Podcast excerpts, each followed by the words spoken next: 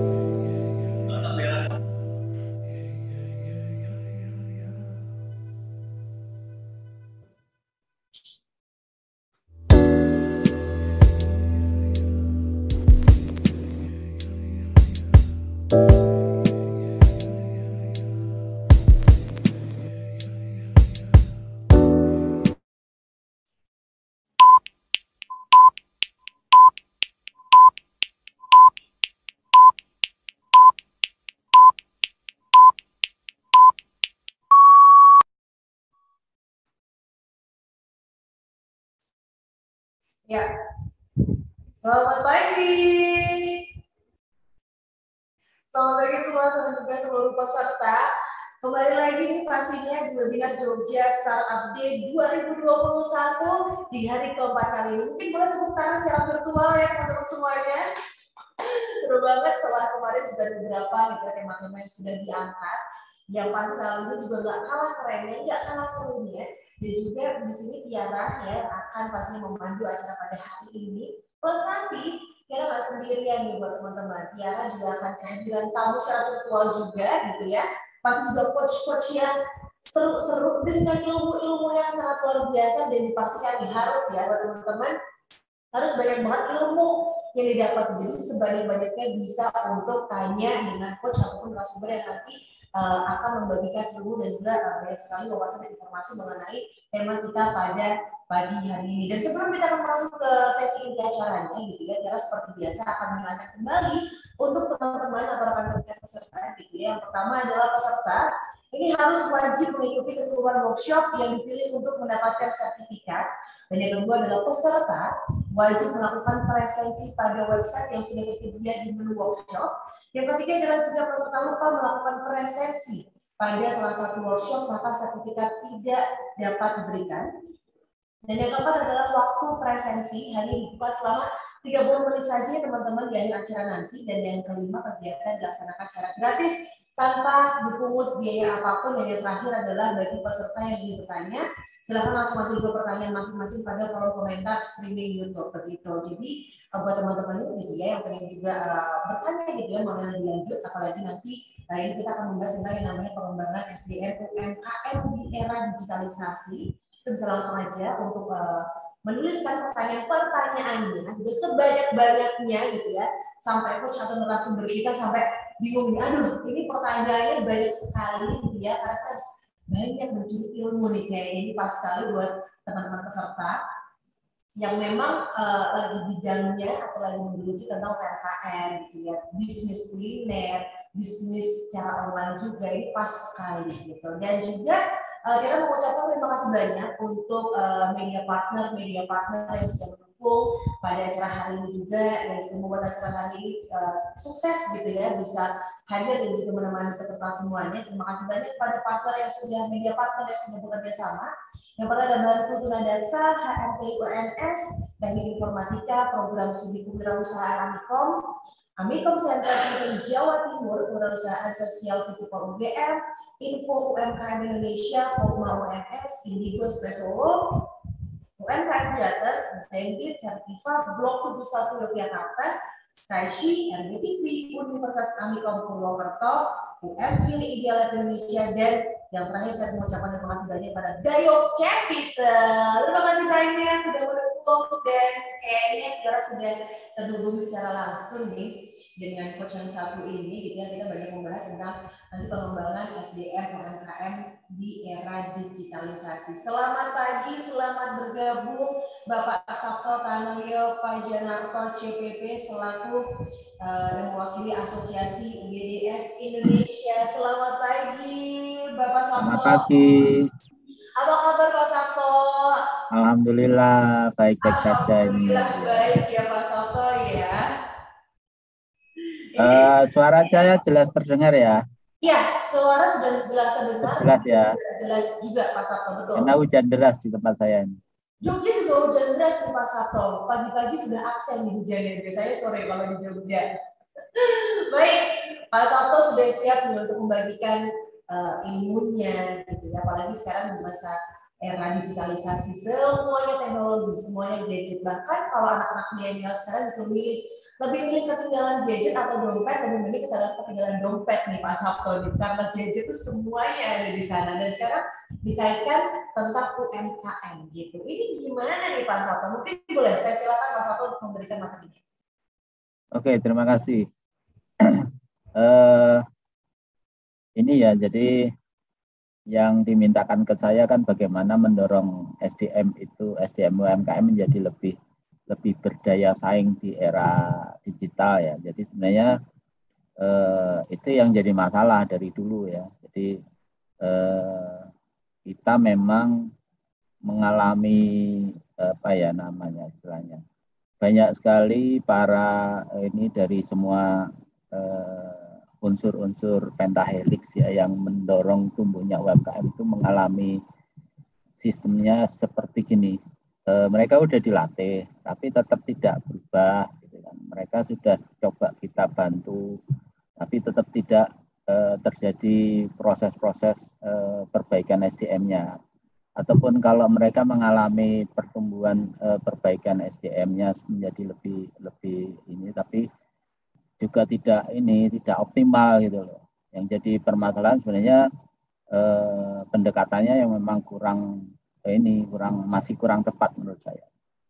Satu contoh misalnya kalau kalau kalau kita lihat di di ini ya training-training yang sudah kita lak, eh, dilaksanakan oleh banyak pihak ya, baik oleh eh, teman-teman di eh, kampus, di inkubator maupun teman-teman di di dinas ya dengan tidak mengurangi rasa apresiasi saya terhadap kita semua teman-teman semua yang sudah mencoba membantu UMKM supaya SDM-nya tumbuh tapi saya melihat caranya yang salah gitu loh. Saya melihat teman-teman tuh masih belum bisa menyentuh soft skill di uh, eh, UMKM-nya padahal sebenarnya kita perlu lebih dulu menyentuh soft skill-nya. Perlu lebih dulu menyentuh uh, apa Eh, mindset-mindset mereka, kemudian bagaimana cara mereka bisa uh, berubah ya harus ininya perilakunya, kemudian mindsetnya, lalu etosnya itu yang harus di, diubah dulu. Gitu. Nah, training-training yang ada itu tidak mampu ke sana karena eh, sebagian besar training itu jatuhnya hanya seperti mengumpulkan narasumber yang ngomong dari A, kan, terus narasumber lain ngomong lagi tentang B, narasumber selanjutnya ngomong tentang C, padahal sebenarnya yang dibutuhkan bukan seperti itu. Gitu. Dibutuhkan adalah seorang trainer, master trainer atau seorang fasilitator yang bisa mengawal training eh, apa penguatan kapasitas UMKM itu dari sejak awal training misalnya kalau tiga hari maka dia harus ngawal itu proses dikawal dari hari pertama sampai hari terakhir di mana eh, si master trainer atau trainer ini harus bisa melihat perubahan yang terjadi dan yang ditrainingkan memang harus eh, menyentuh eh, ini menyentuh ke sisi perubahan perilaku dari teman-teman UMKM yang kita undang sebagai peserta. Nah, kita umumnya jatuh di model-model training yang seperti seminar. Seperti seminar. Jadi uh, isinya banyak narasumber datang gitu kan datang cerita mengisi uh, teknis tentang ini kemudian pulang sedangkan si narasumber ini tidak ada kemudian tidak ada ikatan ini ya ikatan apa namanya perasaan dengan eh, para pesertanya. Di situ dari awal aja sudah salah, jadi putus di sana nanti.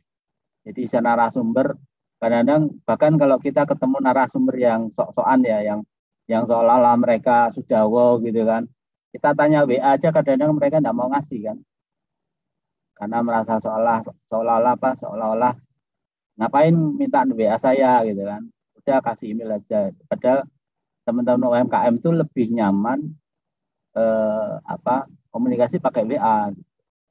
Itu yang pertama. Kemudian yang kedua eh, cara yang salah juga dalam satu event training kadang-kadang materi dijejalkan begitu banyak. Materi dijejalkan begitu banyak sehingga eh, pesertanya menjadi eh, kebingungan gitu ya dengan semua informasi yang masuk kemudian hanya akan mendengarkan dan pasif dia. Nah, kalau yang training yang saya kawal sendiri ya, jadi saya melatihkan training itu saya harus mencoba mendorong peserta uh, eh, UMKM ini supaya be, apa supaya uh, bekerja di ruang training. Jadi kalau saya mengawal training itu tidak ada makanan di dalam ruangan karena ruang training tidak untuk makan-makan gitu. Kemudian eh, apa eh, materi yang kita ajarkan juga satu trainer dia harus bisa me, mengawal satu materi full eh, misalnya selama tiga hari. Jadi bukan kemudian eh, apa kalau mengundang narasumber boleh, tapi si kita ya sebagai trainer yang utama untuk me, apa, melakukan training ke teman-teman UMKM ini maka dia harus mampu menarik benang merah dari narasumber yang didatangkan kemudian bisa mendorong peserta untuk bekerja. Jadi di ruang training itu ya misalnya kalau kita kalau saya kan kemarin eh, Mas Afin nanyain eh, spesifikasinya di mana gitu kan. Kompetensinya di, di mana? Saya bilang saya fokus di strategic planning dan saya selama ini selama se, sejak tahun 2005 sampai sekarang justru jarang sekali melatih ke UMKM meskipun saya eh, apa fokus di UMKM ya. Lebih ke strategic planning ke eh, UKM, kemudian ke pemerintah daerah, ya kan sehingga uh, agak beda ininya. Nah di sana kita memang uh, saya melihat ada kesalahan kita dalam melatihkan itu. Ada kesalahan kita dalam membuat satu konsep-konsep training yang seolah-olah bagus ketika di atas kertas gitu ya karena narasumber yang hadir banyak sekali gitu kan jadi wah ini menarik ini uh, ini kalau model-model apa proses-proses seperti itu boleh-boleh aja tapi tetap harus ada uh, seorang trainer atau seorang master trainer yang mengampu semuanya kemudian dia harus mampu merangkum seluruh proses atau seorang master fasilitator ya yang mampu merampung jadi merekam semua proses, dia harus datang dari pagi, kalau empat hari, empat hari. Pengalaman saya, saya kadang-kadang kalau training tidak hanya tiga hari ya, tapi enam hari, tujuh hari. Tujuannya apa? Karena kita mendorong perubahan soft skill di sana. Saya sendiri dengan plan internasional beberapa waktu yang lalu juga mengawal tentang soft skill. Jadi plan punya materi-materi yang uh, sudah berstandar SKKNI dan sudah ada SKKNI-nya di sana kita tawarkan apa proses-proses training yang sifatnya mengarah ke perubahan soft skill. Itu pertama. Ke, kemudian yang kedua, saya melihat meskipun kita sudah uh, ini ya, sudah prosesnya sudah gara-gara pandemi ya ini ya. Gara-gara pandemi kita menjadi familiar dengan Zoom, gitu kan. Kemudian hampir semua training pindahnya ke Zoom. Uh, banyak sekali training-training yang kita lakukan ya teman-teman yang melakukan training pindah ke Zoom bahkan uh, apa perkuliahan kemudian sekolah SD SMP SMA semuanya ke sana tapi tetap saja ada apa yang disebut oleh Mas Nadim ya. Ada learning loss. Di sana ada learning loss. Saya setuju gitu. Dengan Mas Nadim saya setuju bahwa saya pribadi sebagai seorang trainer untuk soft skill saya juga menolak. Jadi beberapa waktu lalu tahun lalu ya ILO itu ngajak saya gitu ngajak saya untuk training eh, apa soft skill. Lalu ketika mereka menawarkan gimana kalau dicoba karena waktu awal-awal pandemi kemarin kan kita euforia semuanya ke Zoom semua gitu kan. Eh, menawarkan itu gimana kalau untuk melatih mereka kita tawarkan pakai eh, apa Zoom gitu kan. Saya yang menolak. Tolong dong kalau kalau training kalau sudah menyangkut ke perubahan perilaku, ke soft skill itu nggak bisa pakai Zoom gitu.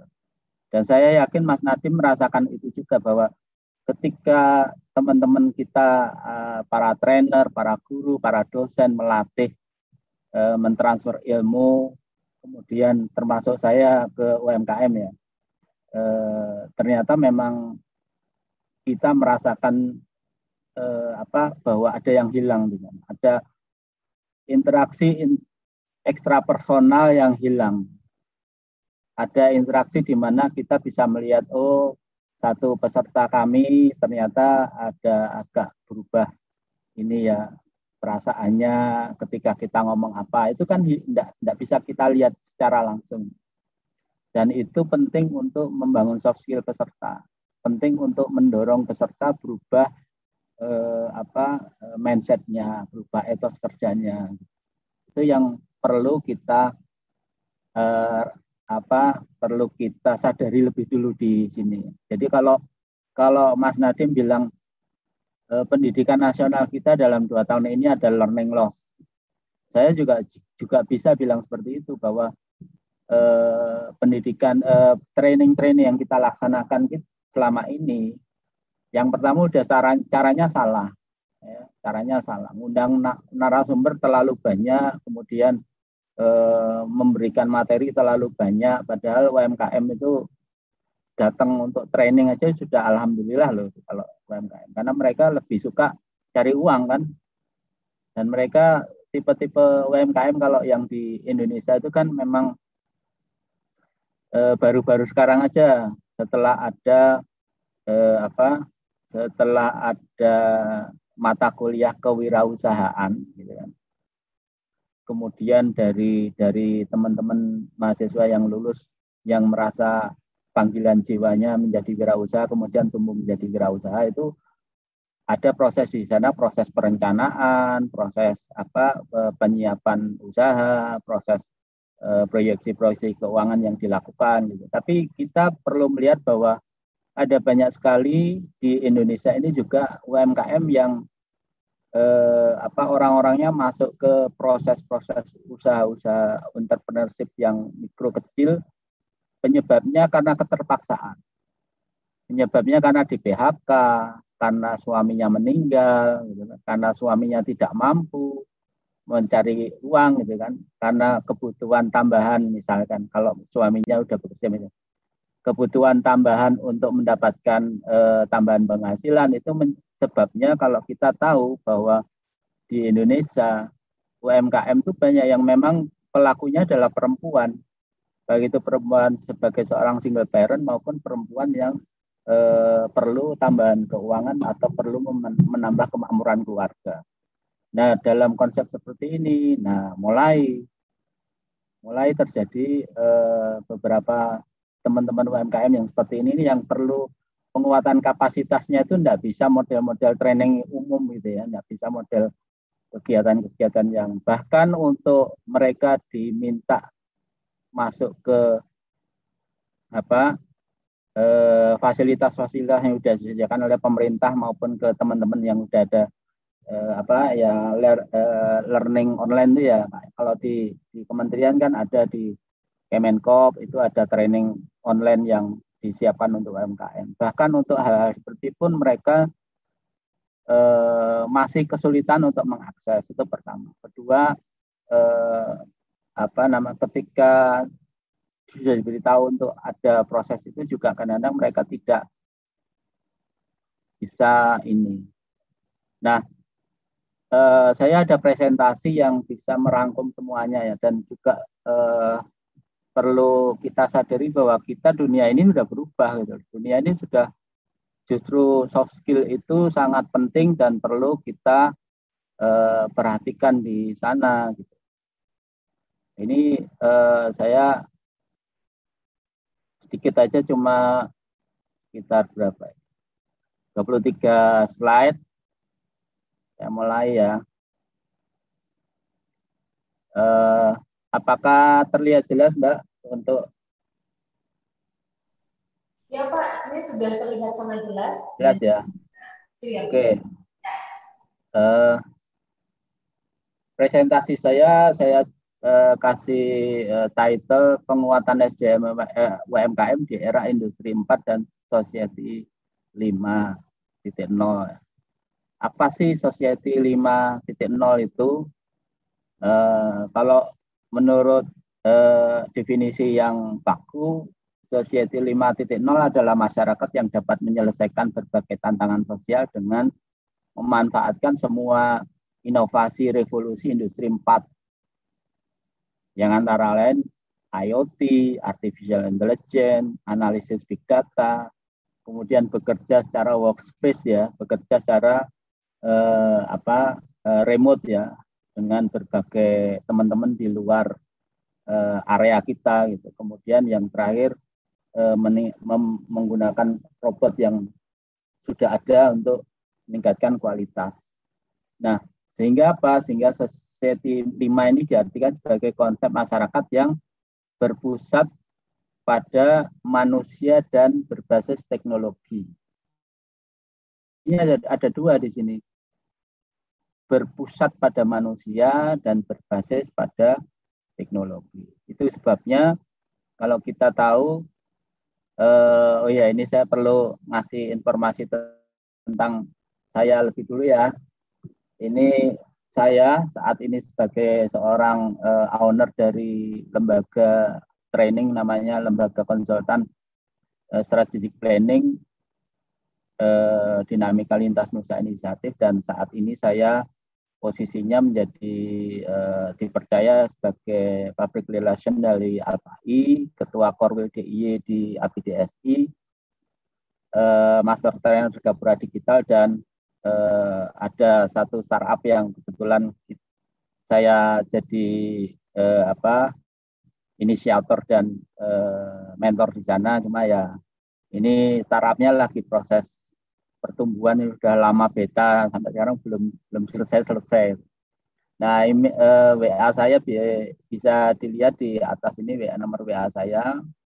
Lalu eh, Twitter dan eh, IG saya Coach Dimas Sabto, kalau LinkedIn saya Coach Dimas. Nah, kita lanjut ya. Konsep diri. Jadi sebelum kita melangkah me, melatih teman-teman UMKM, mendorong mereka supaya bisa eh, apa mempelajari ilmu-ilmu atau teknologi yang makin canggih, kita perlu mendorong mereka untuk menyadari konsep diri mereka sendiri. Jadi harus kembali ke diri sendiri. Bagaimana emosionalnya, bagaimana uh, kemampuan uh, soft skill sosialnya, bagaimana kemampuan uh, kognitifnya gitu kan. Nah, di sini kalau kita tahu di lapangan banyak keluhan pada umumnya ini umum ya manusia Indonesia itu tidak memiliki etos kerja yang baik. Yang cerita tidak cuma satu dua orang, tapi bahkan kalau kita tahu eh, apa salah satu budayawan dulu Pak apa su, eh, ada satu budaya almarhum ya yang bercerita bahwa manusia Indonesia itu karena mereka berawal dari masyarakat agraris maka mereka etosnya menjadi etos eh, agraris yang masih tradisional yang tidak melihat waktu sebagai hal yang penting salah satu. Nah, kita juga melihat ini di UMKM gitu. Banyak UMKM yang kurang tangguh. Meskipun sebenarnya ada di banyak tempat ya. Kondisi-kondisi lapangan di mana eh, kita lihat eh, apa namanya eh, teman-teman eh, tuh yang belum mampu untuk mengelola diri sendiri gitu kan. Mereka kurang tangguh cepat bosen tidak jujur atau kurang jujur gitu kan. Kemudian tidak bekerja tidak bisa tidak mampu bekerja Oke, kalau yang model ini misalnya eranya sekarang era kerja teamwork lewat Google Doc misalnya. Atau kerja teamwork lewat eh, apa uh, online ya lewat Zoom ya kan? Atau lewat Microsoft. Nah, itu bahkan yang kerja online ke kerja offline yang teamwork di apa di offline aja kadang-kadang mereka belum mampu. Apalagi sekarang kita dituntut ke kerja-kerja digital yang sifatnya eh, kerja bareng di dari banyak pihak ya, dan dari banyak tempat. Lalu minimnya kemampuan komunikasi. Ini yang perlu eh, kita sadari ini paling paling ini paling banyak terjadi eh, kon, eh, apa namanya keluhan-keluhan seperti ini. Nah sehingga apa? Sehingga saya kalau mendorong teman-teman UMKM eh, bertumbuh menjadi eh, apa mendapatkan training-training dan menguatkan kapasitas mereka yang saya dorong selalu soft skill-nya dulu. Soft skill itu apa sih gitu ya? Soft skill adalah keterampilan eh, intrapersonal, ekstrapersonal ya. Eh, interpersonal dan sangat penting untuk penerapan di keluarga. Jadi itu eh, kata kuncinya kompetensi perilaku, keterampilan mengelola diri, dan lain-lainnya banyak. Dan di sana juga terhubung ke hard skill. Jadi soft skill dan hard skill itu harus imbang. Hard skill itu pengetahu, eh, penguasaan ilmu teknologi dan keterampilan teknis. Sekarang eranya sudah era katanya kan kita sudah 4.1 di mana eh, semua pekerjaan menjadi berbasis pada digital dan hard skill yang dibutuhkan juga akhirnya ke sana juga. Nah, di selama ini ya eh, fakta eh, faktor yang memberi kontribusi keberhasilan di dunia kerja dan dunia usaha itu soft skill 40 persen. Ini hasil riset dari Mitsubishi di tahun 2002 itu kalau sekarang saya yakin akan makin tinggi prosentasenya. Karena dengan kondisi digital yang ada sekarang kebutuhan eh, apa eh, pengubahan soft skill yang lebih tinggi itu makin ini ya makin di, makin perlu, makin dibutuhkan. Konsep diri pada setiap orang berbeda, membangun konsep diri merupakan sebuah proses belajar bukan bawaan. Jadi konsep diri. Jadi saya tidak pernah e, percaya bahwa orang kalau karakternya A maka dia pasti akan selalu A. Selama kita bisa mengubah karakter dia, selama kita bisa mendorong mereka untuk beradaptasi, maka mereka pasti akan mampu beradaptasi dari karakter A ke karakter B. Dari konsep diri yang kurang bertanggung jawab misalnya menjadi konsep diri yang lebih bertanggung jawab. Sehingga eh, di mana-mana kalau me, melatihkan eh, mendorong perubahan perilaku eh, apa melaksanakan training saya lalu mendorong perubahan perilaku. Soft skill itu bermacam-macam ya. Ini hanya contoh aja yang saya ceritakan di sini Eh, nanti di akhir presentasi saya akan memberi beberapa clue soft skill yang paling dibutuhkan paling tidak 10 tahun ke depan. Yang secara umum ada saat ini misalnya tentang kemampuan bangun tim, kemampuan berempati, personality, ya, assertiveness, kreativitas. Di era sekarang kreativitas justru akan makin dibutuhkan. Kenapa? eh, yang yang bisa melakukan kreativitas itu hanya otak manusia. Artificial intelligence tidak mampu melakukan itu. Yang mampu mem, me, memiliki empati itu sebenarnya kalau kita ingin tumbuh, ingin eh, apa mampu bertahan di era 4.0 4.1 ya, di mana nantinya artificial intelligence akan Eh, kecerdasan buatan akan makin kuat, juga makin banyak dipakai. Satu-satunya cara manusia untuk bisa tetap dipakai juga ya harus menguatkan soft skill masing-masing.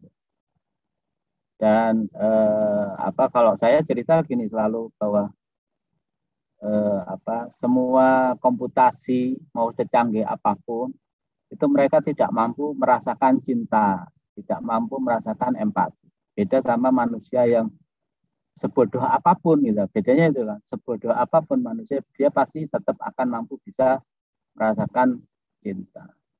Nah, ini contoh aja ya soft skill yang oleh salah satu eh, apa ahli soft skill namanya Thomas Stanley dia cerita bahwa di era ke depan ada banyak soft skill, ada 10 soft skill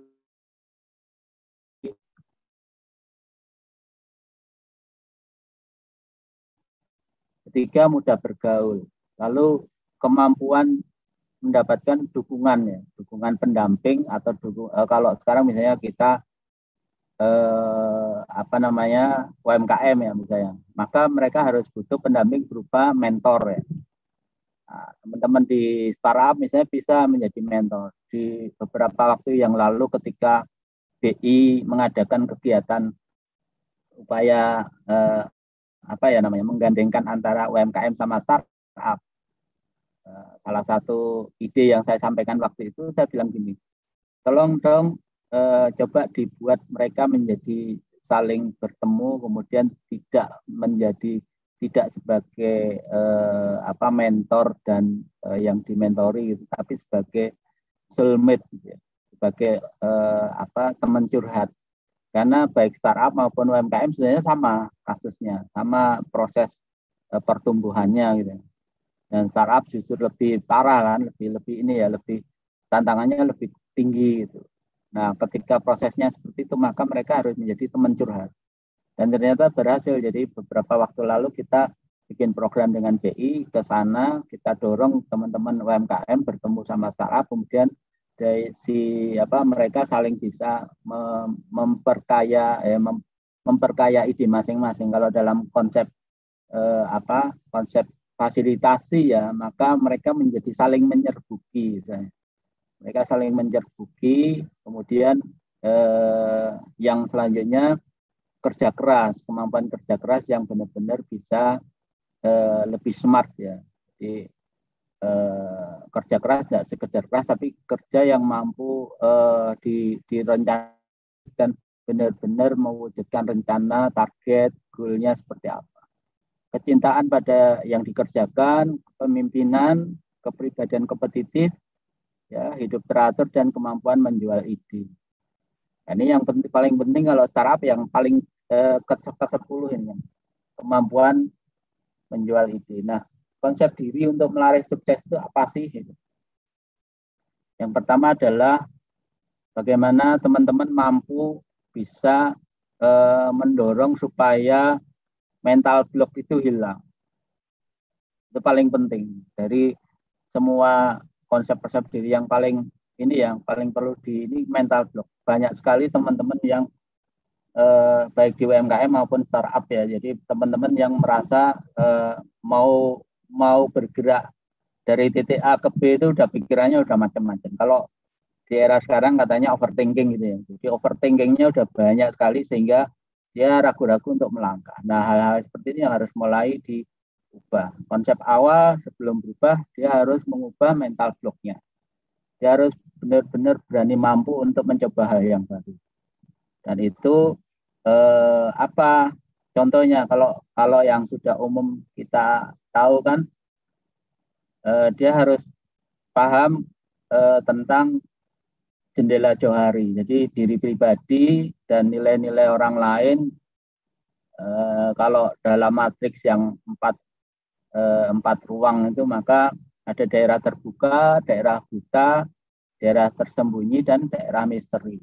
Nah, untuk proses-proses mengubah mental block itu kita harus berani untuk mencoba mengarah ke daerah-daerah yang belum kita tahu.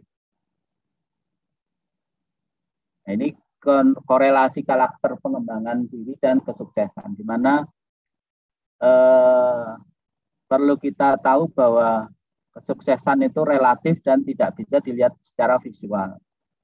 Kalau kita tahu ya kadang-kadang kita bertemu sama orang yang ternyata orangnya itu eh, tidak kaya tapi terlihat bahagia karena dia telah mendapatkan kesuksesan yang eh, lebih hakiki ya dan kadang-kadang kita malah oh ya ya tercerahkan karena ternyata yang disebut kesuksesan itu tidak hanya bersifat materi juga kadang-kadang bersifat lebih uh, ini ya lebih lebih subtil ya.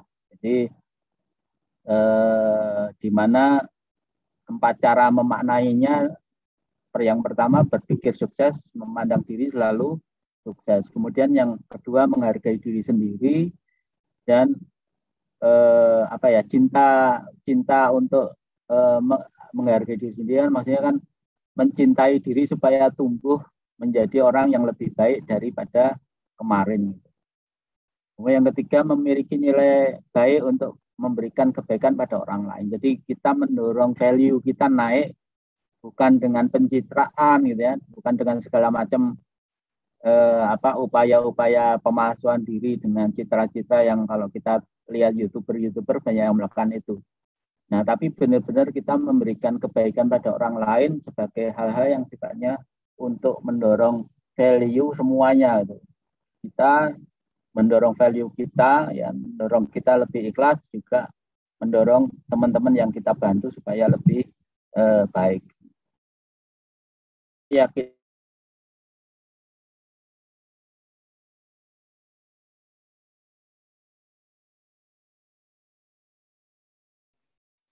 kita mereka tidak yakin pada diri sendiri.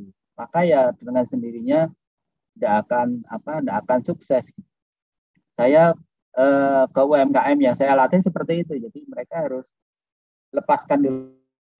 Setelah mental blocknya lepas, dia harus mulai eh, memaknai sukses sebagai sukses yang dia harapkan itu. Dan dia kita harus eh, kita harus menantang dia. Misalnya kalau dengan target penjualan gitu ya, kita tantang mereka apakah mampu dengan target sekian dia kembali ke proses-proses mereka. Nah, yang berhubungan dengan konsep diri yang seperti ini. Ada konsep ikigai ya yang yang ada di yang berawal dari apa di di Jepang ya jadi konsep di Jepang. Di mana eh, kesuksesan itu dimanai sebagai ikigai. Perpotongan eh, diagram Venn antara kegemaran misi pribadi pekerjaan dan profesi. Ketika kita eh, mampu men, meng, me, apa, mewujudkan apa eh, diagram Venn dari bidang yang kita sukai, bidang yang dibutuhkan masyarakat, bidang yang dapat dilakukan untuk mendapatkan bayaran dan bidang keahlian, maka itu disebut ikigai, di mana eh, unsurnya menjadi gitu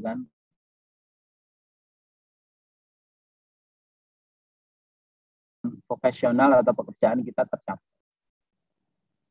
Ya, jadi ini yang yang perlu kita sadari dan ini waktu kita melatih UMKM yang yang saat ini saya lagi proses melatih mereka sama uh, tim saya ya, tim. Jadi kita ada tim yang uh, tim coach yang di, diminta untuk bantu proses. Kita kenalkan ini ke teman-teman UMKM bahwa uh, mereka harus bertumbuh ya pada bidang yang mereka sukai. Karena kalau usaha UMKM kalau mereka eh, apa tidak melakukan bidang yang tidak sukai ya akan begitu-begitu saja. Dia akan meningkat akan mencoba mencari peningkatan-peningkatan dari usahanya. Kemudian bidang yang dibutuhkan masyarakat. Jadi kita kembalikan ke UMKM-nya kira-kira usaha dia dibutuhkan oleh masyarakat atau tidak? Kalau tidak maka kita perlu mendidik masyarakatnya supaya merasa butuh gitu. Kemudian eh, bidang yang di mana kita mendapat bayaran yang pantas untuk kelelahan yang kita wujudkan gitu ya, yang kita gunakan dan bidang keahliannya sesuai. Bidang keahlian sesuai itu kalau misalnya kalau kemarin kan kita eh, beberapa minggu ke depan ini kita melatih ke teman-teman eh, herbal. Jadi mereka yang sana harus benar-benar paham tentang semua uh, ya simplicia semua apa uh, bahan-bahan herba harus benar-benar belajar di sana baru bisa menyatakan diri sebagai seorang uh, pengusaha herba yang memang profesinya mendukung. Nah, sekarang kita bahas tentang masalah kegagalan. Jadi eh, saya tidak akan baca bacakan di sini jadi teman-teman bisa baca sendiri yang yang pasti yang penting adalah menjaga emosi ketika eh, proses-proses eh, ini terjadi. Jadi benar-benar emosi dijaga apalagi kalau kegagalan itu menyangkut paut dengan eh, banyak pihak ya dengan dengan orang yang kita jadi mitra kerja atau dengan ini jadi eh, solusinya yang pertama tentunya kita kembali ke Tuhan kita gitu, untuk bisa mendapatkan eh, relaksasi, tafakur, meditasi dan lain-lain ya. Sifatnya ke arah refleksi diri dulu gitu kalau ada kegagalan. Dan kegagalan itu bukan hal yang negatif.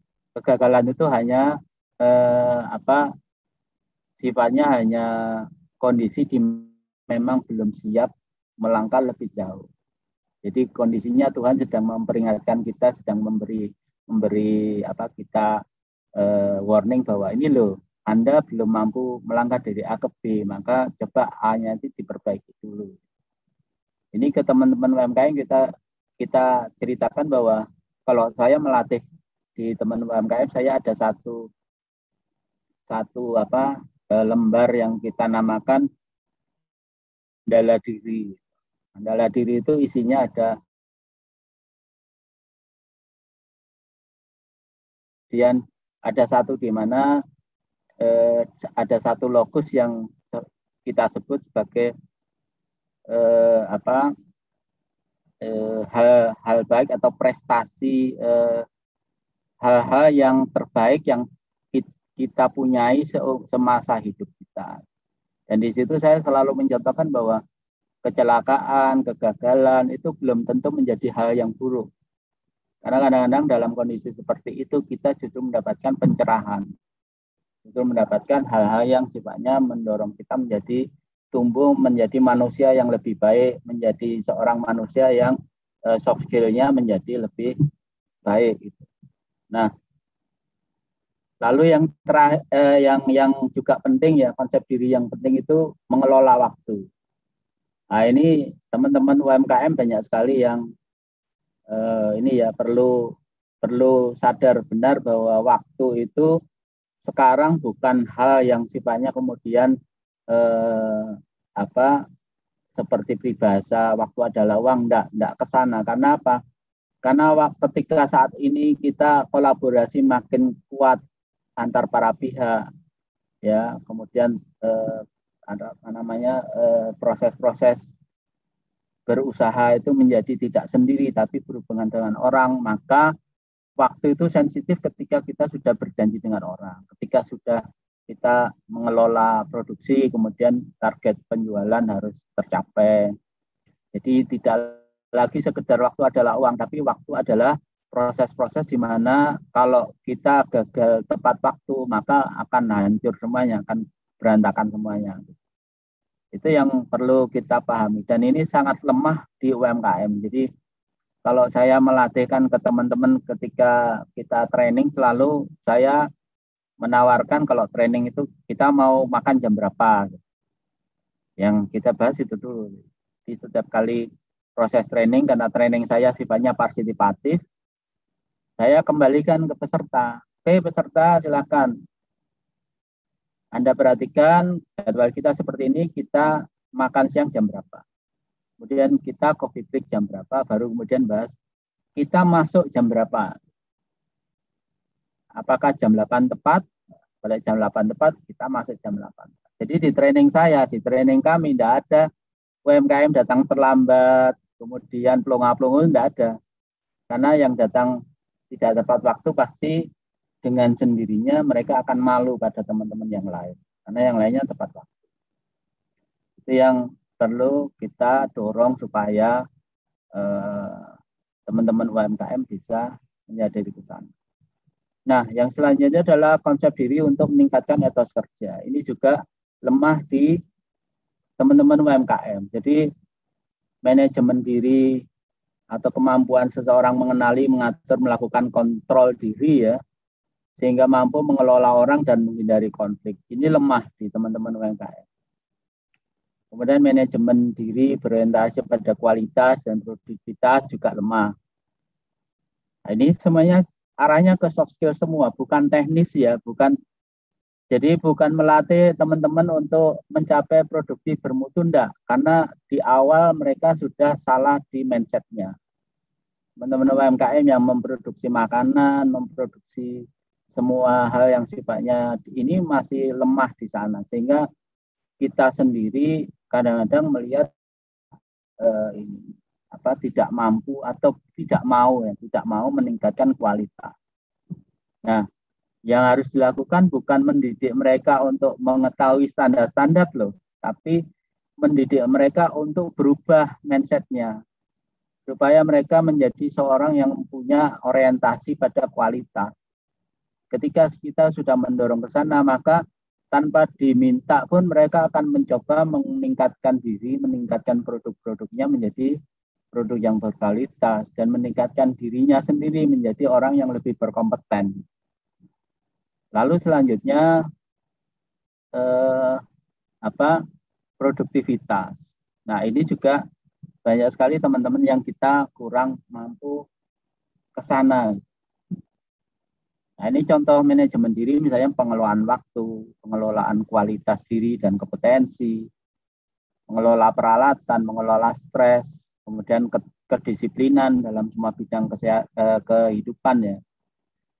Nah, cara-cara mengelola diri yang yang yang bisa di disarankan di sini yang pertama pelihara kebersihan dan kesehatan diri. Ini kita kalau sebelum pandemi kemarin kan eh, hanya lewat aja ya. Jadi pelihara kebersihan ya, oh ya gitu. Tapi setelah pandemi kita merasa bahwa oh ya ini sangat penting. Kemudian yang kedua menjadi manusia pembelajar. Kita itu di era sekarang itu sangat-sangat dimanjakan oleh teknologi di mana sambil rebahan kita bisa baca-baca lewat eh, HP online gitu kan kemudian banyak e-book yang ada yang bisa kita baca atau kita bisa buka laptop bisa buka eh, komputer untuk baca-baca semua hal yang kita butuhkan beda sama dulu ya ketika untuk membaca kita harus membeli buku harus cari buku di apa eh, di di taman pintar untuk bisa dapat buku yang baik gitu kan atau ke, ke, ke satu tempat misalnya toko buku gitu. Jadi sekarang eranya e, kalau kita tidak menjadi manusia pembelajar akan sangat rugi karena eranya sudah era kita didorong ke sana sudah diberi banyak sekali kesempatan e, yang bisa kita gunakan. Itu baru yang sifatnya membaca buku. Belum yang sifatnya e, membuka uh, online online training ya seperti di Coursera, di Khan Academy, di Indonesia X. Ya. Banyak sekali. Yang terakhir misalnya kalau yang disediakan oleh pemerintah itu di apa uh, apa prakerja ya kartu prakerja ketika semua bertanya kenapa kartu, kartu prakerja harus uh, ada pelatihan online ya karena memang tujuannya mendidik kita menjadi manusia pembelajar itu yang paling utama di sana. Lalu yang ketiga mengubah sikap perilaku yang tidak baik menjadi lebih baik, menjaga apa, memelihara sikap, membangun citra positif, berpikir positif, kreatif, tingkatkan kualitas spiritual, ya jangan menunda waktu dan selalu bangun jejaring, selalu bangun networking. Nah ini etos kerja, produktivitas yang penting ya. Itu harus bisa mendorong teman-teman untuk tahu, paham, dan memiliki visi bersama, kemudian bisa bertanggung jawab bersama dalam pekerjaan yang kita guna, yang kita sedang laksanakan dan e, bisa membangun target sesuai kemampuan. Nah, di sini maka perlu membangun kerjasama tim yang efektif yang memiliki visi misi yang sama, memiliki pembagian peran dan tugas yang yang jelas ya, kemudian mampu untuk bekerja sama, mampu saling toleransi dan mampu membangun eh, transparansi antar para pihak. Ini yang eh, hal-hal eh, yang penting ketika kita sudah etos kerja yang sifatnya ke etos kerja tim. Nah, kita juga perlu mendorong cara kerja produktif menjadi uh, lebih produktif ya, jadi lebih lebih sifatnya lebih bergerak aktif, kemudian lebih memanfaatkan momentum yang ada, peluang-peluang yang ada dicari kira-kira mampu tidak kita ambil peluang itu ya. lebih mampu mengkomunikasikan pendapat-pendapat kita. Artinya apa? Artinya kita harus punya kemampuan komunikasi yang baik. Lalu mampu melakukan pendekatan asertif terhadap eh, orang-orang di sekitar kita. Terus jujur ya jujur terhadap diri sendiri jujur terhadap pekerjaan gitu kan. Dan percaya diri untuk bisa membangun semua itu. Sehingga pada akhirnya kita menjadi orang yang tangguh. Nah ini simpulan akhir dari presentasi saya bahwa eh, kita ketika membangun SDM UMKM ataupun SDM semua teman-teman yang yang mungkin lagi butuh meningkatkan kemampuan kompetensi, meningkatkan keterampilan, maka di sana tidak bisa kita meninggalkan salah satu dari hard skill atau soft skill. Setiap ada satu soft skill, maka ada satu hard skill yang akan ada hubungannya di sana. Sehingga di sini saya melambangkan sebagai satu konsep eh, keseimbangan yin yang antara hard skill sama soft skill.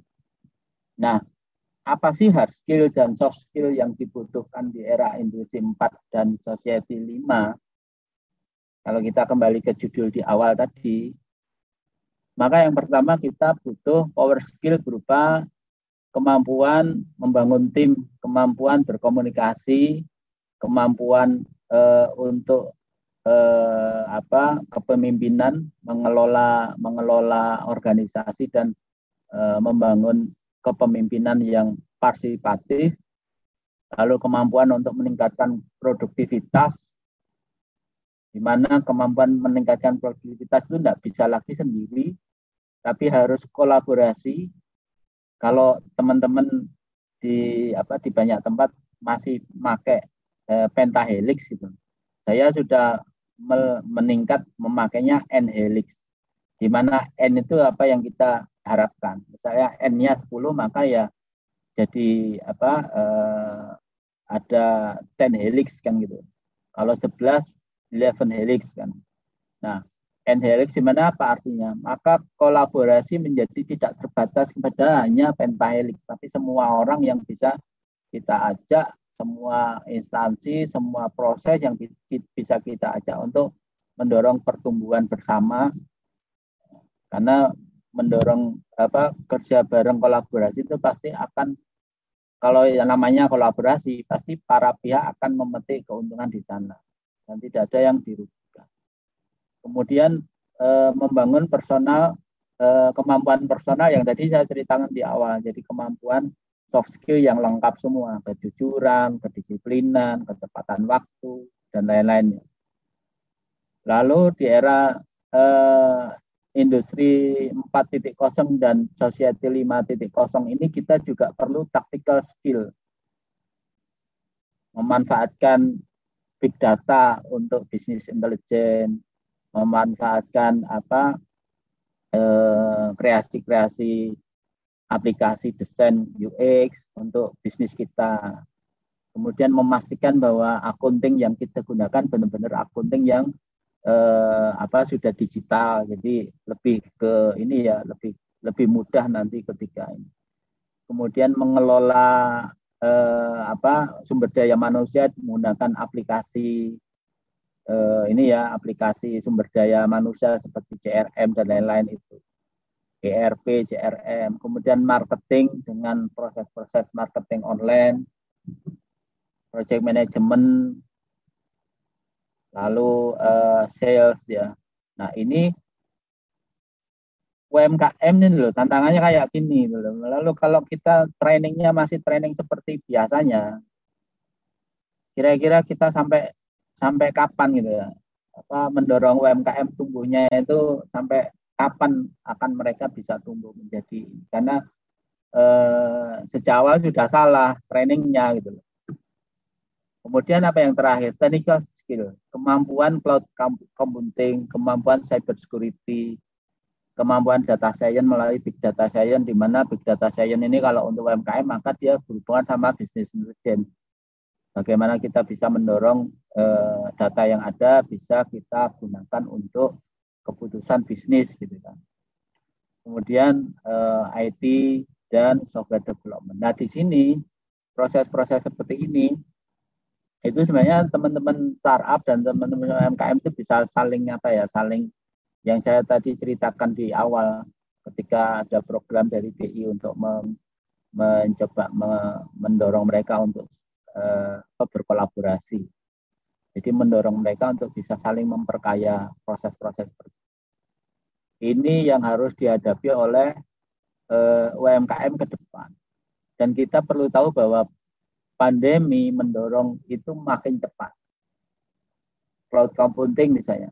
Cloud computing itu kayak saat ini kita masuk proses-proses online menggunakan YouTube, kemudian pakai Zoom, itu sudah masuk ke technical skill yang sifatnya cloud computing dan di sana kita harus benar-benar belajar tentang hal-hal yang sifatnya lebih teknis. Tentunya di awal harus mendorong proses di awal adalah soft skill-nya harus benar-benar uh, kuat. Nah ini kesimpulan akhir yang saya kreasikan dari pemikiran saya selama ini bahwa untuk bisa mendorong pertumbuhan eh, apa diri, mendorong kompetensi diri, mendorong diri menjadi lebih baik, mendorong keterampilan makin bagus, ya kan, mendorong kita menjadi lebih berkompeten, maka tiga sisi kompetensi itu harus didalami, di mana ada knowledge, ada skill, dan ada attitude. Attitude itu masuk di konsep-konsep sikap ya. Skill itu ada dua, ada hard skill dan soft skill, dan knowledge itu adalah pengetahuan dasar yang kita punya. Jadi kalau mau berupaya di mana, dia harus benar-benar paham tentang. Kemudian eh, ini ini tiga tiga segi ini yang disebut sebagai kompetensi ya. Ketika kita bicara tentang kompetensi, maka kita bicara tentang tiga hal. Lalu ada dua hal lagi yang masih perlu kita eh, lakukan ketika kita sudah berada di era sekarang. Yang pertama, kemampuan menginovasi. Jadi begitu kita tahu kondisi yang ada di lapangan, datanya seperti apa, kita harus mampu menginovasi dan mampu mengkreasikan sesuatu yang baru. Karena hanya itu yang mampu kita lakukan ketika kita sudah berhadapan dengan eh, apa kecerdasan buatan. Jadi kemampuan kita ada di sana. Dan ini didorong eh, di di apa didukung oleh eh, makin banyak kita mendapatkan experience atau pengalaman hidup atau pengalaman kerja gitu kan dan makin banyak kita mendapatkan uh, entertain ya. Entertain ini artinya uh, rekreasi, plesir dan lain-lain ya. Nah, itu maka ya, kita akan makin lengkap sebagai seorang manusia yang berkompeten. Itu sebabnya kalau kita tahu seperti Renat Kasali ya, dia mendorong para siswanya untuk keliling dunia gitu kan. Tujuannya untuk apa sih? Untuk dua hal yang di ujung kiri dan di ujung kanan mendorong mereka mengalami mendapatkan pengalaman hidup yang lebih kaya dan mendorong mereka juga mendapatkan entertain yang lebih eh, apa menarik itu lebih membuat hidup itu akhirnya menjadi orang yang mencintai kehidupan itu saya kira itu yang perlu saya sampaikan ya. Jadi eh, nah bagaimana dengan UMKM gitu kan? Ya itu tadi UMKM karena karena kebutuhan saat ini sudah seperti itu sudah harus ada hard skill apa uh, power skillnya harus benar-benar kuat, technical skillnya harus kuat dan semuanya berbasis teknologi kan. Maka mau nggak mau uh, teman-teman startup itu harusnya punya apa ya kepedulian sosial ke sana, membantu mendorong ke sana. Ya tentunya sifatnya sifat uh, apa mentorship yang yang lebih setara lah, yang bisa jadi tempat curhat, dan itu kemarin sudah dilakukan sebenarnya dengan dengan teman-teman BI itu kita ada program ke sana dan saya tidak tahu apakah eh, apa proses itu berjalan karena pandemi, apakah tertunda dan lain-lain karena kita laksanakan itu sejak tahun 2019 dan berjalan baik. Kemudian ada pandemi gitu. Saya pandemi itu karena saya training saya berbasis on anu offline ya. Saya, saya hampir banyak kali nolak training-training yang eh, apa online hanya beberapa online aja yang saya terima misalnya kalau marketing itu masih bisa lah marketing online atau akses apa eh, hal-hal yang sifatnya online itu masih bisa ditrainingkan dalam konsep-konsep training yang sifatnya online seperti ini yang menggunakan apa menggunakan eh, fasilitas Zoom dan eh, YouTube.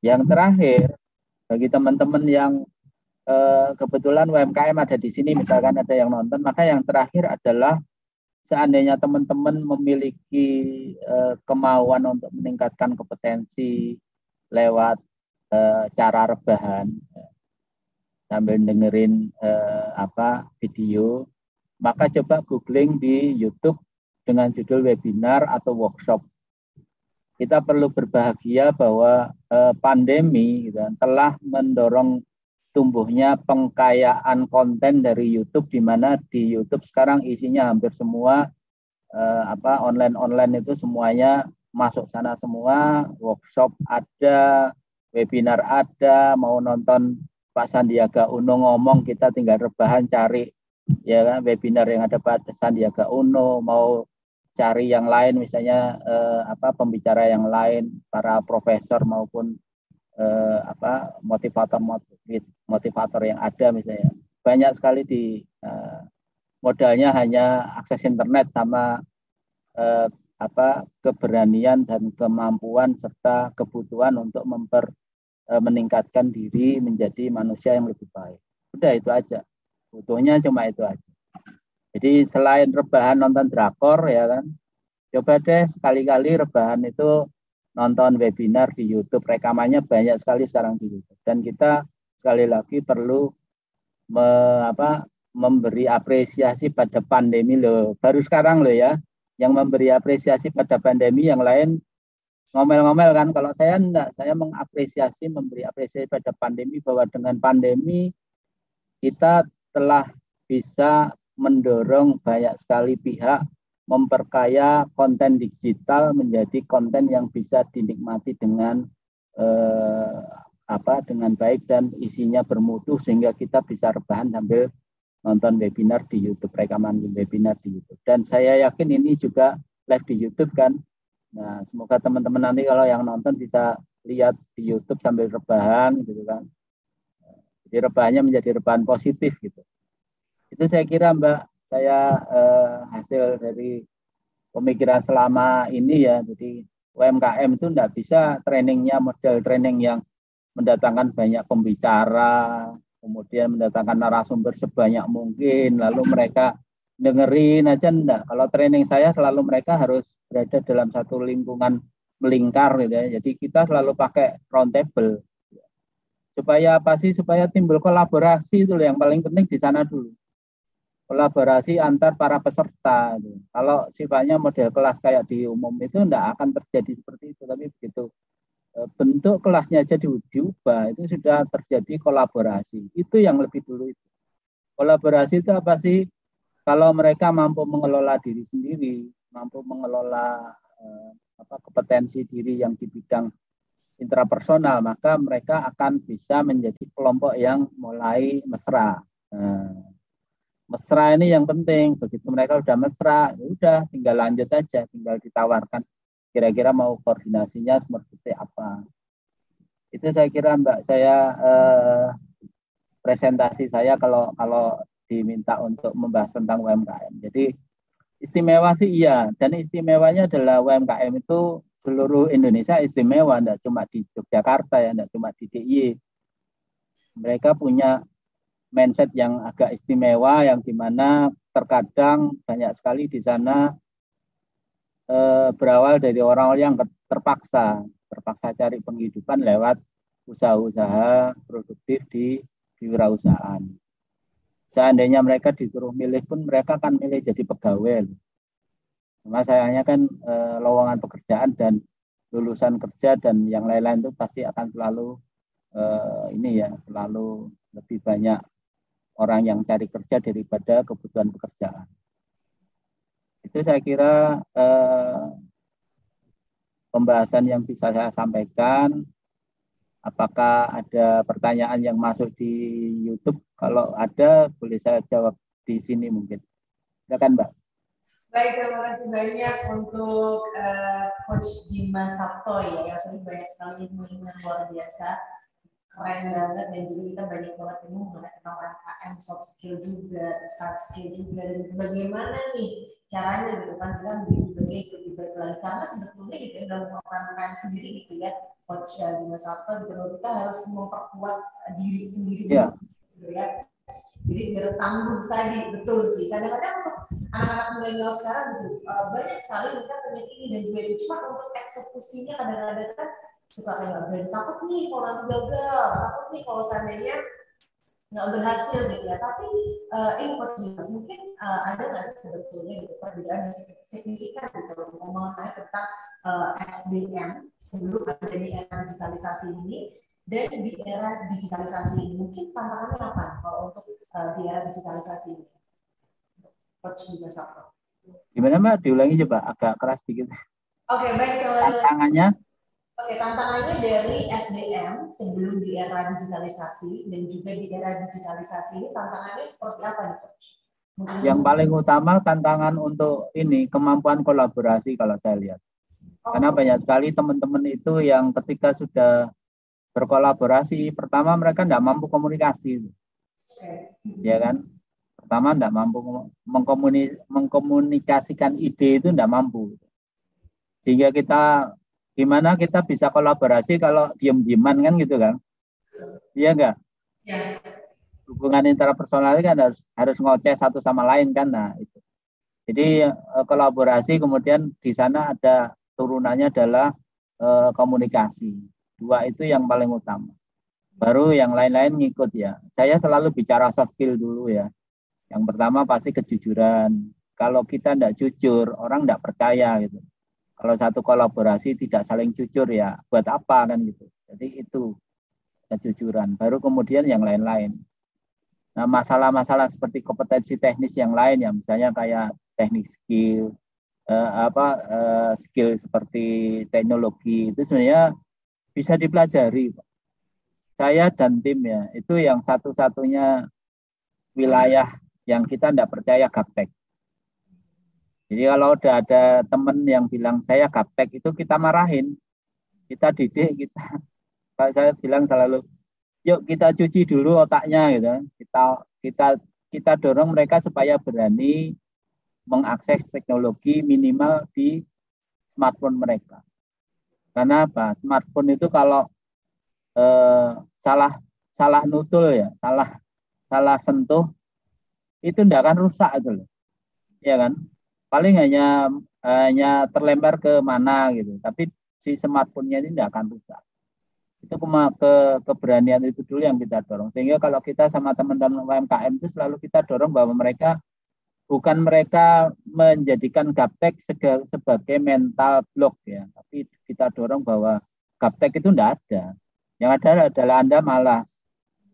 Nah ya kan? Yang ada anda yang malas. Nah bagaimana cara anda supaya Anda dihina orang lain sebagai orang yang malas. Anda harus berubah kan gitu. Itu yang menarik di sana. Oh, gitu ya ya untuk belajar gitu ya. Iya, so, makanya eranya kalau menjadi manusia belum dari dulu ya, dari era dari era apa Pak almarhum eh, pro, eh, apa Pak Muhammad Hatta ya. Hmm. Kalau kita hari pahlawan kita menghubungkan dengan ini hari pahlawan ya. Saya selalu ingat bahwa yang mendorong kita untuk menjadi manusia pembelajar kalau saya baca-baca di ini itu Muhammad Hatta, kemudian para proklamator ya Soekarno itu selalu mereka warisannya buku. Ya kan? Enggak ada warisan yang lain-lain. Pak Muhammad Hatta itu malah punya perpustakaan yang sampai sekarang masih ada. Kalau kalau eh, almarhum Soekarno misalnya, karena suka seni maka warisannya adalah barang-barang seni kan, ya kan?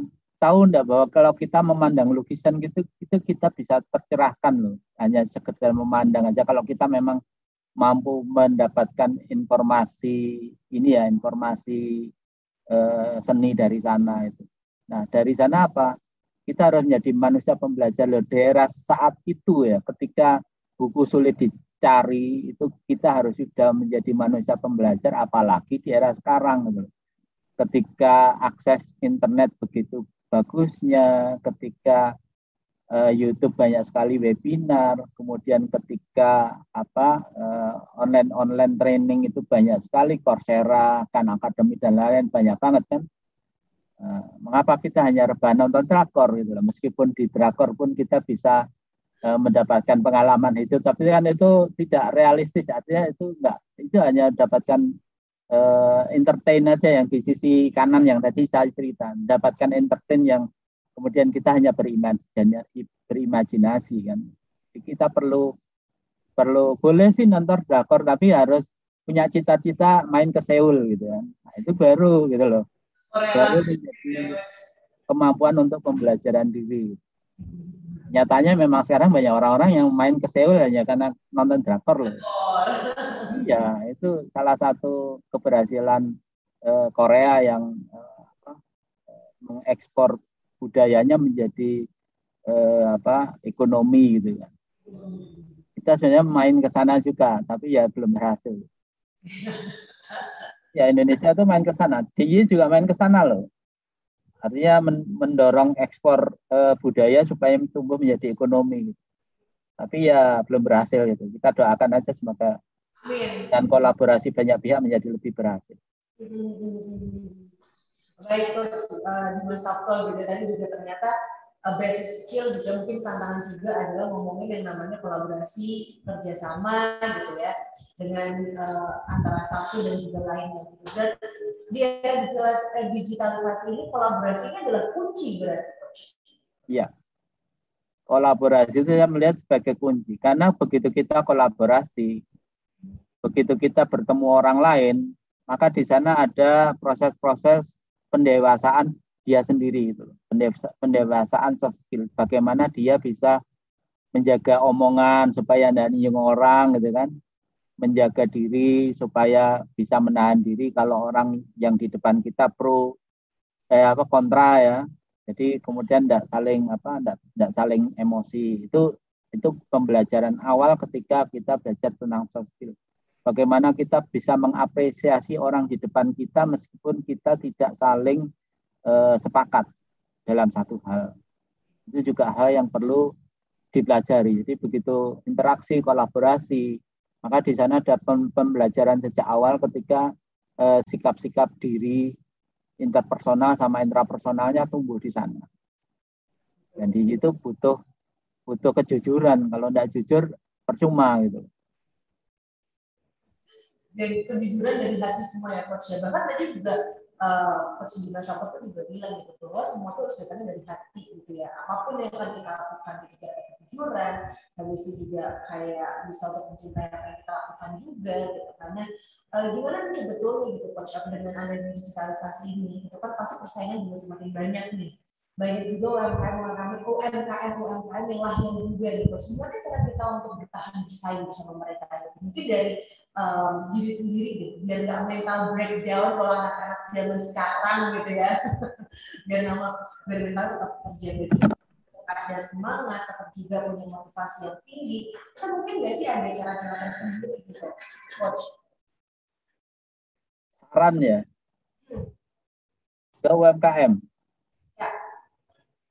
Beranilah eh, berani kalau saran saya ke UMKM sederhana aja beraninya beranilah untuk berubah menjadi eh, apa di era digital. Artinya berani untuk mengakses digital berani untuk mencoba hal baru. Karena banyak sekali teman-teman kita itu kondisinya sudah nyaman eh, apa eh, merasa nyaman sehingga zona nyamannya mengungkung dia gitu kan sehingga mereka tidak mau berubah. Contohnya misalnya eh, beberapa waktu lalu saya melatih teman eh, ini ya teman eh, pengusaha batik ini ya saya dorong minimal ada perubahan eh, mubah ini kondisi rumahnya dan lain-lain. Kan menjadi nggak nyaman. Memberanikan diri itu dulu. Jadi berani berubah. Yang paling penting itu kata kuncinya. Berani berubah. Jangan sampai kita eh, mental block me, me, me, apa, me, menghambat kita untuk tidak berani berubah. Dengan berani berubah, maka kita akan berani ambil risiko untuk tidak nyaman karena yang namanya perubahan tidak selamanya nyaman. Nah, dengan kita punya keberanian untuk merasakan ketidaknyamanan gitu kan. Satu kali aja. Nanti kalau mengalami proses itu dia merasa ada perubahan yang eh, baik gitu kan. Perubahan yang mendorong dia tumbuh. Dia akan ketagihan untuk mencari zona tidak nyaman. Begitu dia sudah ketagihan untuk mencari zona tidak nyaman, maka dia menjadi orang yang kreatif. Yang namanya orang kreatif itu selalu orang-orang yang kondisinya mengalami ketidaknyamanan gitu. Sehingga dia di otaknya menjadi tumbuh proses-proses e, mencari sesuatu supaya menjadi lebih nyaman kan gitu. Itu jadi fungsinya itu. Kata kuncinya cuma harus berani berubah. Kalau enggak mau berubah ya sudah mending tiduran aja kan gitu. Iya kan? Ya, iya. Itu kunci kuncinya di sana harus berani berubah. Jadi kalau saya dengan teman-teman yang saya berada di binaan saya selalu saya bilang anda harus berani berubah. Yang namanya berubah pasti ada kondisi tidak nyaman. Dan anda harus berani untuk mengambil ketidaknyamanan itu. Karena tidak selamanya akan tidak nyaman, pasti akan naik menjadi lebih nyaman kan kadang-kadang kan ya. Itu sih sesederhana itu sebenarnya. Jadi kita harus punya hashtag ayo keluar dari zona nyaman. Gitu. Ya. ya, zona nyamannya itu harus harus dilihat bahwa kalau zona nyaman itu sudah melenakan kita gitu. Maka kita ya, harus iya kan harus khawatir gitu pada diri sendiri. Ini kok aku jadi seperti ini karena itu yang mendorong tumpulnya otak itu ya itu gitu loh. Mendorong orang-orang menjadi tidak bisa apa struggle ya. Tidak bisa kerja keras dan lain-lain itu karena ya mohon maaf ya kalau teman-teman di yang punya penghasilan tetap itu saya melihat itu zona nyaman yang yang mematikan kreativitas. Itu teman-teman yang punya kerjaan tetap dan punya eh, apa eh, gaji tetap itu wilayah yang kalau buat orang orang-orang kreatif tolong hindari. Itu ya tidak akan pernah bisa um, ya mohon maaf ya ini buat para pegawai yang mungkin kalau anda ingin berubah ya jadilah entrepreneur jadilah wirausaha gitu kan. Nah, wirausaha sekarang ya manfaatkan ABB inkubator untuk bisa mendidik anda untuk menjadi wirausaha digital yang baik kan gitu kan. Itulah. Ya, kita menjadi yang tidak pasti, gitu ya coach. Iya. harus harus berani untuk tidak nyaman. Gitu. Betul. Memang um, menjadi yang tidak nyaman itu uh, memaksa kita juga untuk lebih maju lagi kan coach. Sama juga kayak halnya ada pepatah yang bilang kita harus berawal dari sebuah kegagalan dulu, kepepet, the power of kepepet dulu, baru bisa berkembang. Kadang-kadang ada yang bilang gitu juga. Ada, iya yang saya ceritakan tadi kan banyak sekali teman-teman kita yang eh, UMKM yang tumbuhnya karena kepepet. Karena sebenarnya mereka tidak eh, ada peluang lain ya, mau jadi perampok bank juga tidak berani kan gitu kan, mau jadi kriminal tidak berani akhirnya ya udah yang jadi orang baik-baik aja kan, terus jualan sesuatu gitu kan, paling paling gampang misalnya eh, jual frozen food misalnya ya, terus ayam ayam beli ayam di diolah terus di frozen udah kan udah bisa jualan teman kita itu UMKM-nya posisinya hampir hampir 90 persen lah. Kalau ini ini bukan angka ini ya, bukan angka fix ya. Artinya saya hanya perkiraan aja. Tapi saya melihat bahwa banyak sekali UMKM kita yang memang posisinya karena kepepet, karena proses itu. Dan itu tidak boleh mendorong mereka menjadi orang yang tetap ini ya eh, apa tidak bisa mampu tidak mampu untuk belajar. Jadi harus posisi kepepet itu harus mendidik diri supaya tumbuh. Gitu. Tentunya dia harus berani ber, bertumbuh bahwa UMKM, bahwa usaha dia tidak hanya tidak boleh begini-begini saja gitu. Harus harus tumbuh ke depan, harus tumbuh menjadi lebih baik, harus omsetnya harus naik gitu kan. Itu yang perlu di, di uh, jadi kepepet itu bagus. Iya, kepepet itu bagus. Dengan kepepet kita akan mengalami kondisi tidak nyaman ya kalau mau tadi ditanyakan wah kepepet ini. Dengan kepepet itu kita menjadi kondisi tidak nyaman dan akan tumbuh di sana kemampuan kreativitas, nekatan dan lain-lain itu penting buat buat pertumbuhan diri seorang manusia. Jadi kita harus pepet dulu. Ya, ya tidak harus. Jadi gini, uh, coba deh teman-teman yang uh, sudah merasa nyaman pada diri sendiri, gitu ya, sudah merasa coba dipikir ulang gitu kan. Kira-kira kreativitas kalau yang teman-teman yang kreativitasnya tinggi ya, coba dipikir ulang kira-kira kreativitasnya eh, apa terganggu apa tidak. Kalau terganggu maka dia harus mulai mencari sesuatu yang lebih ini ya, yang lebih bisa mendorong dia untuk eh, melewati masa-masa itu, supaya tetap kreatif, supaya tetap bisa bertumbuh, supaya kompetensi tetap naik gitu. Betul betul betul betul coach. Jadi memang uh, ya aku juga setuju gitu ya dengan uh, yang disampaikan sama coach Dimas bahwa kita memang harus ada di zona nyaman dulu kalau ada juga gitu. Entrepreneur adalah jalan ninjanya gitu ya untuk usaha untuk kita tetap kreatif apalagi untuk entrepreneur itu kuncinya adalah uh, sebuah ide kreativitas dan inovasi setiap setiap harinya gitu ya coach yang berplanning-planning ke depannya juga. Tapi ini coach karena sekarang kan masa pandemi otomatis juga digitalisasi kita tuh semakin meningkat gitu ya. Dan awalnya kita secara offline sekarang semuanya hampir sudah online dari sekolah pun dari pesan makanan dan sebagainya buka toko pun juga secara online gitu ya. Ini kan juga banyak um, menciptakan gitu ya usaha-usaha baru di juga. Tapi gimana nih uh, untuk cara bertahan coach? Tantangan di UMKM di uh, era normal ini tantangan apa yang dihadapi dan strateginya seperti apa untuk uh, normal ini? Ya, jadi kalau sudah menyangkut ke online dan itu menyangkut ke UMKM, maka saran saya kolaborasi. Jadi tolong deh kalau memang dama kompetensinya dari ke sana gitu kan. Karena kita kan tidak bisa menjadi seorang yang serba bisa kan.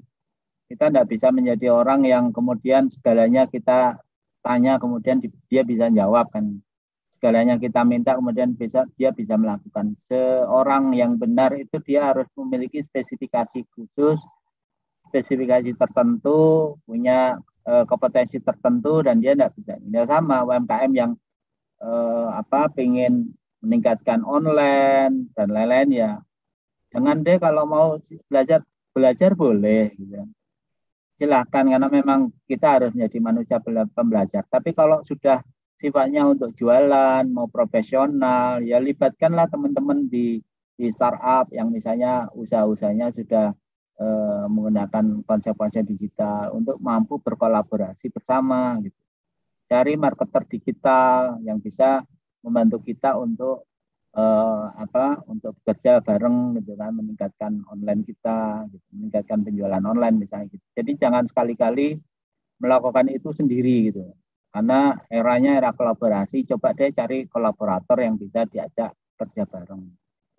Itu satu. Kedua apa? Ya di sana pasti ada nilai-nilai ekonomi yang ada kan, harus bayar, harus macam-macam ya. Sadarilah iya. bahwa orang yang belajar, mau belajar gratis lah, mau belajar yang berbayar, di sana apa yang dibutuhkan? Ada kecerdasan di sana, ada kemampuan otak yang dipakai yang kita bayar itu apa sih otaknya loh yang kita bayar, ya kan? Kita bayar kemampuan otak orang yang kita ajak untuk uh, memikirkan gitu, bukan membayar yang lain gitu. Ini teman-teman UMKM itu banyak yang belum mampu, belum menyadari ke sana bahwa yang namanya mengajak kolaborasi kalau sudah sifatnya bisnis yang tentunya ada nilai-nilai yang perlu di uh, dan dia harus berani gitu lah, berani membayar. Dan teman kolaborator bisa marketer online atau ahli-ahli online dari eh, teman-teman eh, apa eh, usaha-usaha mandiri yang yang sifatnya online yang mau kerjasama juga harus melihat bahwa kalau kerjanya dengan UMKM ya jangan kasih harga tinggi lah. Itu loh sesederhana itu sebenarnya. Coba deh kita eh, pakai apa konsep-konsep sosial marketing, eh, apa sosial entrepreneurship ya, di mana kalau yang ngajak kerjasama misalnya BUMN itu boleh kita jualan tinggi setinggi tingginya gitu ya supaya uangnya BUMN ada yang masuk ke kita gitu kan itu tetap kan itu uang rakyat kan. Nah, kalau dengan sudah dengan UMKM ya coba deh pikirin itu bagaimana kalau kita pakai konsep eh, CSR misalnya. Karena yang namanya CSR itu tidak harus perusahaan besar banget baru keluar CSR tapi sejak muda sejak startup tumbuh di awal itu dia sudah mampu sebenarnya untuk membangun CSR sebagai bagian dari dan yang namanya CSR nggak harus harus konsep-konsep yang ini kan tapi bisa hanya sekedar membagi waktu untuk UMKM. Nah, teman-teman startup ini yang belum mampu ke sana saya Jadi teman-teman ini masih sibuk dengan diri sendiri gitu kan. Masih mikirin angel investor ya, nggak datang-datang gitu kan. Nah, ya kemudian ketidaknyamannya, ketidaknyamanan dia itu masih berkutat pada diri sendiri sehingga dia mikirnya masih diri sendiri padahal sebenarnya kalau kolaborasi dengan banyak pihak itu bantu UMKM ya siapa tahu setelah bantu UMKM terus ada angel investor yang datang gitu kan karena ya kan yang namanya apa eh, memberikan eh, kebaikan pada orang lain kan pasti ada balasannya gitu. Ya, oke kalau begitu untuk uh, Coach Dimas Sabto luar biasa untuk uh, hari ini materinya.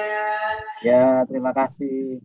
Ya, terima kasih, terima kasih sekali lagi Coach Sabto, eh, Coach Dimas Sabto ya yang sudah senantiasa memberikan yang luar biasa kita semua juga mengenai tentang soft skill, hard skill, dan bagaimana tips-tipsnya ya kan biar menjadi pribadi yang lebih baik lagi di masa era digitalisasi ini dan juga yang pasti untuk uh, coach di masa Sabto ya. Semoga sehat selalu dan juga pasti amin.